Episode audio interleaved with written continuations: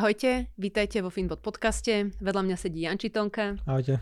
A dnes sa budeme rozprávať o knihe Psychológia peňazí, alebo teda The Psychology of Money od Morgana Hausela. Uh, Janči, aké sú nejaké základné informácie o tejto knihe? Uh, táto kniha, podotknem, že v angličtine patrí uh, u mňa k takým najobľúbenejším knihám celkovo o financiách, osobných financiách, investovaní. Uh, on aj, akože autor Morgan Housel je jeden z najlepších uh, takých finančných autorov jeho blog čítam už dlhé, dlhé roky.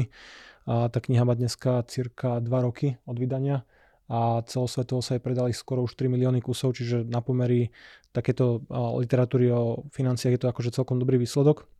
A je napísaná naozaj ľudskou rečou, jednoducho a tie komplikované koncepty, ktoré možno vo financiách niekedy mnohých ľudí odradia, sú v tej knihe podané veľmi jednoducho, človek ich pochopí a vie, ako ich potom aplikovať do toho osobného života podotkol si, že v angličtine?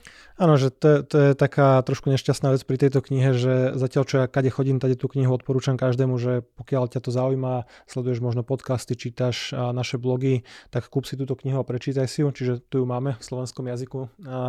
Len ten slovenský preklad je naozaj nekvalitný, že v tomto prípade naozaj to veľmi utrpelo prekladom z angličtiny do slovenčiny.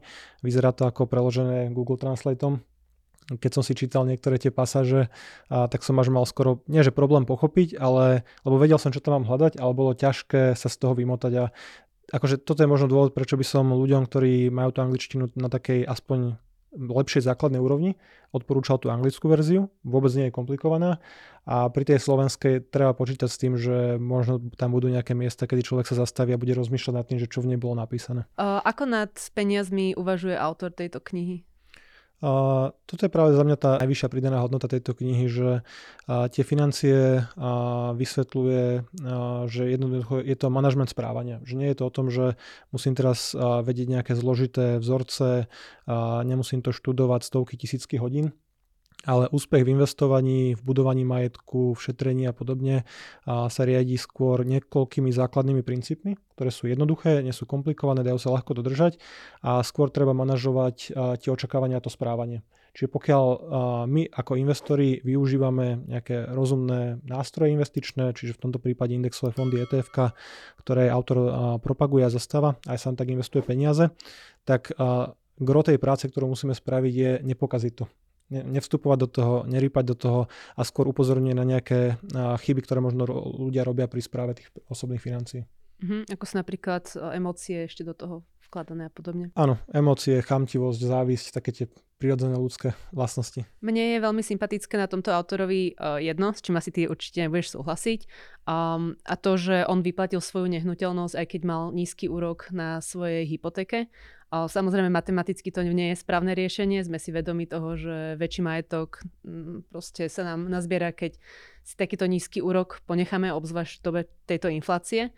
Ale um, on sa prihľadá na tú druhú časť, na tú psychologickú, že ak, ak to niekomu naozaj dá taký ten pocit slobody, že žiadna banka ti nedýcha na krk alebo nie si nikomu nič dlžný, a akože áno, toto je taký väčšine kontroverzný bod, že či radšej splácať dlhy alebo investovať a hlavne nízko uročené hypotéky matematicky vždy vychádza lepšie, pokiaľ ten očakávaný dlhodobý výnos je vyšší ako je úroková sadzba na tom dlhu, tak tie peniaze viacej zhodnotíš, keď nebudeš predčasne tie dlhy splácať a budeš investovať povedzme do akciových fondov, do ETF indexov.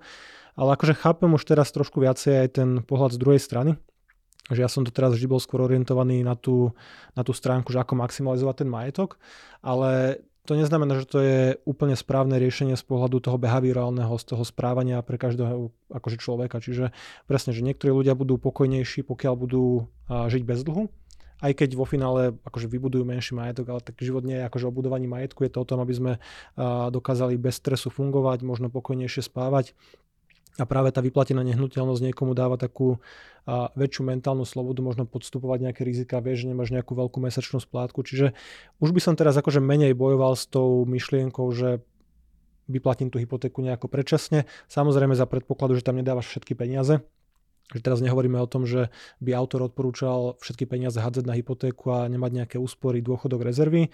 A tá vyplatená nehnuteľnosť je len malým doplnkom k tomu vlastne investičnému portfóliu, k tým ETF, k tým indexovým fondom, ktoré znovu ten autor propaguje. Treba investovať dlhodobo, a každý mesiac treba šetriť, odkladať tie peniaze. Čiže, ale už tým krokom nemám nejaké veľké problémy, aj vďaka tejto knihe.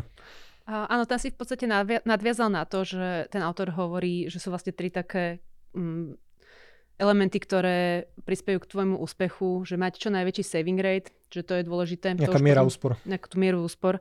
Uh, mať zároveň uh, trpezlivosť a zároveň byť ak sú teda tieto peniaze investované na trhoch, byť optimisticky veriť, že proste trhy sa budú správať tak, ako sa správali dlhé roky? Áno, nesmieme podliehať nejakým, nejakým veľkým emóciám, že najväčším nepriateľom investora je sám investor, že zatiaľ čo vieme historicky, máme na to krásne dáta, štatistiky, čísla, a koľko akciové trhy dokážu zhodnotiť majetok v priemere niekde medzi 8 až 10% ročne a dlhodobo dokážu poraziť infláciu, a reálne tam dochádza k nejakému narastu majetku, ale presne je dôležité byť optimista, čiže aj keď sú nejaké ťažké roky, ťažké obdobia, veľká finančná kríza, COVID alebo vlastne aj minulý rok, kedy akciové trhy odpísali cirka 20% hodnoty, a treba to zasadiť do toho historického kontextu, že toto je niečo, čo je práve cena za tie dlhodobé výnosy, že nie je to nič mimoriadné.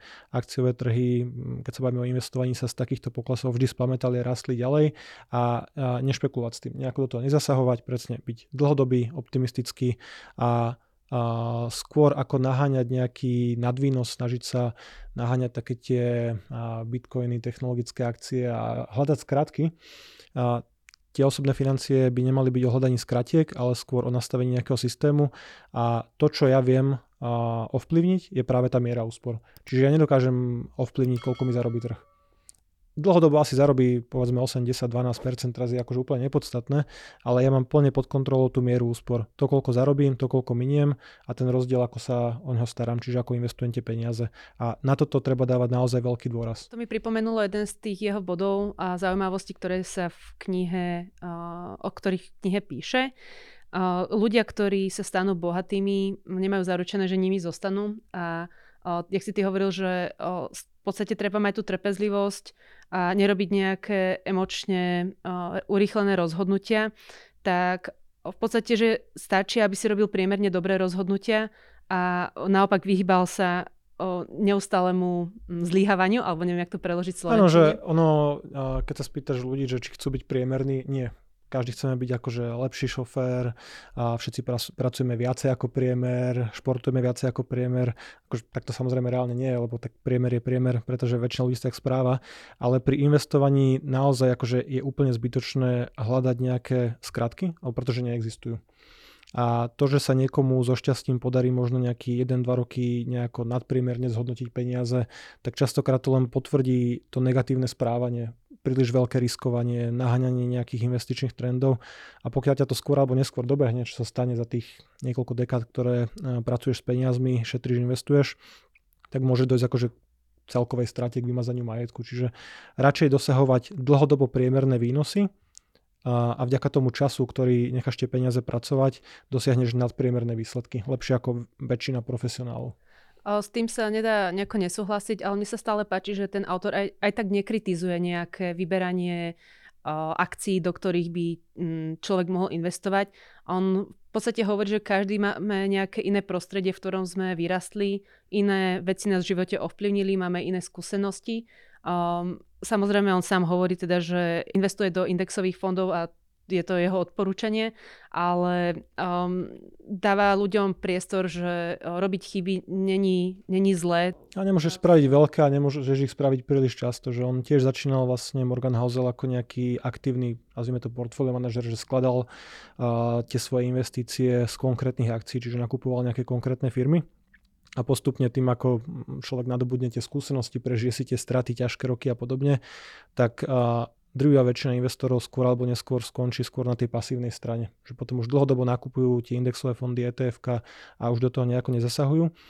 To ale neznamená, že teraz uh, uh, by bolo úplne odsudenia hodné správanie, kedy niekto si možno k tomu portfóliu, ktoré má takto akože rozložené rozumne dlhodobo, tak pokiaľ verím nejakej spoločnosti dvom, trom a žijem tým, sledujem to, je to pre mňa koníček, tak OK, tak si dokúpiš možno nejaké konkrétne akcie do toho portfólia, že presne vychádza aj z toho, že akú má kto historickú skúsenosť, a keď niekoho rodičia takto investovali, zhodnotili majetok, tak sa nepozeráš na to riziko takým, takou optikou ako niekto, kto zažil veľkú finančnú krízu a prišiel o 80-90% hodnoty v špekulatívnych akciách. Čiže sú samozrejme možné a v praxi to určite deje, že ľudia si nejako zasahujú do tých financií, len dôležité je nepokaziť ten základ. Že pokiaľ sa hrám s 5% majetku, alebo nie všetky peniaze, nie 100% dávam do indexových fondov, dlhodobo nudne, úspešne, tak proste s nejakými peniazmi sa možno bude žrať, ale dôležité je nevystaviť celý majetok nejakému riziku absolútnej totálnej straty.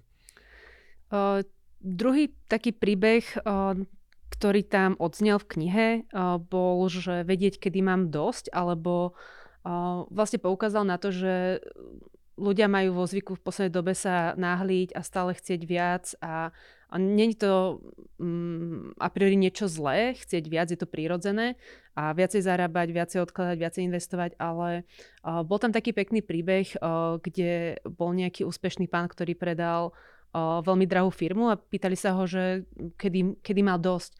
A on povedal, že to bolo už o, v čase, keď mal nejaký základný príjem, z ktorého si dokázal vybudovať ma, nejakú malú rezervu, aby mohol začať si plniť nejaké svoje sny. O, vlastne on, myslím, že to bol nejaký hudobník, ktorý mohol opustiť túto m, prácu za minimálnu mzdu a mohol sa začať venovať tej hudobnej kariére.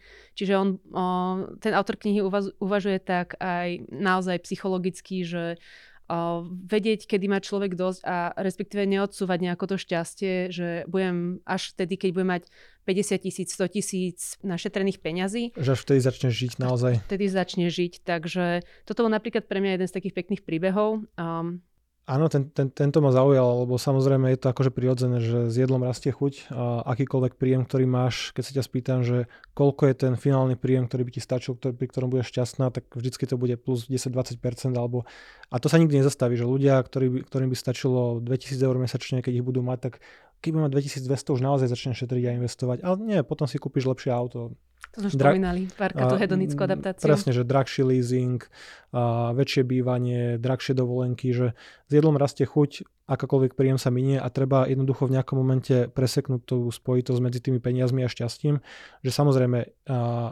v určitom momente, keď pokrieš tie základné potreby, robíš, čo ťa baví, pravidelne šetríš, investuješ, odkladáš, tak a, asi si dosiahol ten vrchol, ktorý ti peniaze dokážu ponúknuť. Samozrejme, môžeš potom aj nad rámec toho zhodnocovať ten majetok, to je jedno, či to potom daruješ, spotrebuješ, dáš deťom alebo akokoľvek to využiješ. Ale nie je to vždy priama úmera a nemusí sa ľuďom vyplatiť, možno naháňať to posledné euro a vždy sa snažiť maximalizovať ten majetok na úkor toho života alebo sa naháňať zase za nejakými materiálnymi vecami. Tam bol spomenutý ten paradox autom, že človek, ktorý možno jazdí drahé auto, si myslí, že má taký zo seba dobrý pocit, že asi ľudia ako na všetci pozerajú. závidia. Áno, ale, pritom, ale pritom každý si predstaví, že ako by on vyzeral v tom, v tom aute. aute že, áno. áno. Že všetci vidia prípadne iba to auto, ale nevidia tam toho šoféra. A možno o, vlastne ten majetok neodzrkadluje to, čo vidíme. Naopak, ten majetok je často skrytý. No, majetok je to, čo nevidíme. Že keď vidíš auto, tak to sú peniaze premenené na predmet a tým pádom to už akože nie je nie. nejaký majetok. Že to je, to je proste, to je kopa plechu elektroniky, ktorá postupne sa premení na prach a klesa to k hodnote nula. A to je práve, že bohatstvo ne, nevidíš na človeku, pokiaľ, a, pokiaľ nevidíš do jeho akože, účtov, investícií a podobne. Lebo keď má niekto drahé hodinky, drahé auto, býva v drahom dome, OK, že auto je možno na leasing, nehnuteľnosť prenajatá a reálne žije na dlh. A naopak niekto to možno pôsobí skromne, ale dlhodobo rozumne spravuje peniaze, investuje, míňa menej ako zarobí, zvyšuje kvalifikáciu, zvyšuje plat, robí všetky tie správne kroky. Na prvý pohľad sa pozrie, že aha, auto strednej triedy, Toyota Corolla, čokoľvek a pritom to môže byť človek s majetkom radovo v 100 tisícoch miliónoch. Čiže majetok je to, čo nevidíme. Nesnažiť sa jednoducho využívať tie peniaze na nejaké ohúrenie okolia, lebo aj tak nikto nebude akože tak ohúrený z tých predmetov a vecí, ktoré si kúpiš ako, ako možno ty sám. A to porovnávanie s druhými, o, tam tiež popisoval aj, čo sa týka tých práve financií, že to, že niekto má nejaké konkrétne ciele, nejakú výšku finančnej rezervy, uh, nejaké smerovanie v živote, to neznamená, že my všetko musíme kopírovať iba z toho pocitu, uh, že by sme the fear of missing out, uh, že by sme my nejako zaostávali, zaostávali za niekým, že sme lepší alebo horší, že každý má tú svoju cestu a preto sa mi aj páči, že veľký naozaj dôraz je kladený na tú mieru úspor. Že nebavíme sa to o tom, že do čoho investovať, aké etf mm, presne ako alokovať tie peniaze, ale percentuálne pokiaľ máš plat, to je na dnešné na slovenské pomery, či máš 1000 eur, 2000 alebo 3000 eur, pokiaľ odkladáš 10, 20, 30%, tak robíš dobré kroky. A pokiaľ si OK s tou mierou spotreby, ktorú máš, pokrýva to tvoje potreby, robíš, čo ťa baví, tak uh, tiež budeš finančne zabezpečený. Že netreba teraz naháňať uh, za každú cenu uh, ten, ten balík peňazí, lebo akože na konci nemusí byť nejaké vyššie to životné šťastie. Dobre, autor sa veľa zmienuje o čase, hlavne pri zloženom úročení. Tam bol príklad Warrena Buffetta, ten možno poznáš ty lepšie. A nepoviem ti teraz úplne čísla, ale myslím, že to vychádza, že viac ako 90% majetku získal po 50 asi to bude 98% majetku po 65 alebo nejak mm-hmm. tak, ale a, práve, práve investovanie je v tomto nie veľmi intuitívne, že a, vyzerá to ako keby sa dlhé roky nedialo nič a potom ku koncu ten majetok začne extrémne rýchlo rásť, lebo sa vlastne zhodnocujú aj tie predchádzajúce výnosy a čím dlhšie tie peniaze necháš pracovať, a tým lepší výsledok dosiahneš. A to je práve aj odpoveď na to, ako vydržať tie zlé časy. A ako prežiť tú volatilitu, tie výkyvy, tie dočasné poklesy. Mať dostatočný investičný horizont. Nečakať, že teraz investovanie zo mňa spraví bohatšie za 5 rokov. Za 5 rokov môžem byť finančne zabezpečený, ale nebudem pravdepodobne bohatý, pokiaľ nie som podnikateľ, nebudujem firmu a nejakú nepredám. Takže naozaj e, je to proces na desiatky rokov a potom sa ten výsledok dostaví, pokiaľ človek naozaj robí tie dlhé roky a tie malé, drobné, rozumné kroky, aj keď sa to možno nezdá počas tej cesty. A na čas pozerá ešte z toho druhého hľadiska, že čas je to najcennejšie, čo si vieš s tými peniazmi vlastne kúpiť to rozhodnutie, že keď máš nejakú sumu peňazí, a nemusíme teraz hovoriť o FIRE, o nejakej finančnej slobode, nezávislosti úplnej a možnosti odchode, odchode na dôchodok, ale taký, nejaká suma peňazí, ja by som stále povedala, že to je nejaká finančná rezerva, ktorá ti umožní bez strachu spraviť nejaké rozhodnutie v živote, zmeniť zamestnanie. No, Peniaze ti dávajú flexibilitu, že nemusíš ich využiť nutne na kúpu nejakého predmetu, nehnuteľnosti, auta a podobne, ale už len to, že máš vybudovaný nejaký majetok, nejaké peniaze, nejakú veľkú finančnú rezervu, tak ľahšie sa ti mení práca. Nemusíš riešiť, že z čoho zaplatíš ten ďalší mesačný nájom alebo ďalšiu hypotéku, z čoho si kúpiš jedlo. Môžeš začať nejakú inú kariéru, začať budovať vlastný biznis. A to je práve to, čo tie peniaze je tá najvyššia nejaká tá ich pridaná hodnota, že umožňujú ti kúpiť si čas alebo prežiť ten život pokojnejšie. Že nemusíš byť akože v tom neustálom kolotoči a dvojnásobne v tom scenári, ktorý je akože veľmi bežný a štandardný, vždy, keď zvyšuješ tú spotrebu o ten príjem, ktorý ti prirodzene nejako v čase rastie, tak o to ťažšie je potom nejako sa zastaviť, vystúpiť z toho kolotoča, lebo keď už máš tie vysoké hypotéky, leasingy a to, čo bol kedysi luxus, považuješ ako za štandard a nemáš, nemáš vybudovaný ten majetok, tie úspory bokom, tak nie, nie si pánom svojho času. Proste musíš makať tých 10-12 hodín, aby si na to zarobila, aby ti neprišli to auto odtiahnuť, aby ťa nevyhodili z toho domu a toto akože nie je slobodný život. Že môže to vyzerať na vonok dobre, že mám veľký majetok, vyzerám bohato, ale vo finále si nemyslím, že tí ľudia by boli nejakí šťastnejší. Tých zaujímavostí v knihe bolo ešte oveľa, oveľa viac a ja som také tie svoje pokryl, neviem, či ty máš ešte nejakú takú, ktorú by si rád vypichol? Myslím, že tie hlavné témy sme prebrali. Pozerám sa teraz na ten obsah kapitol, že tá základná myšlienka asi odznela, že naozaj je to jedna z tých určite dobrých počiatočných kníh. Hovorím, trošku trpí ten slovenský preklad, ale tak čo s tým úplne spravíme. Keď môžete, čítať to v angličtine. Ale určite by som akože odporúčal každému si prečítať.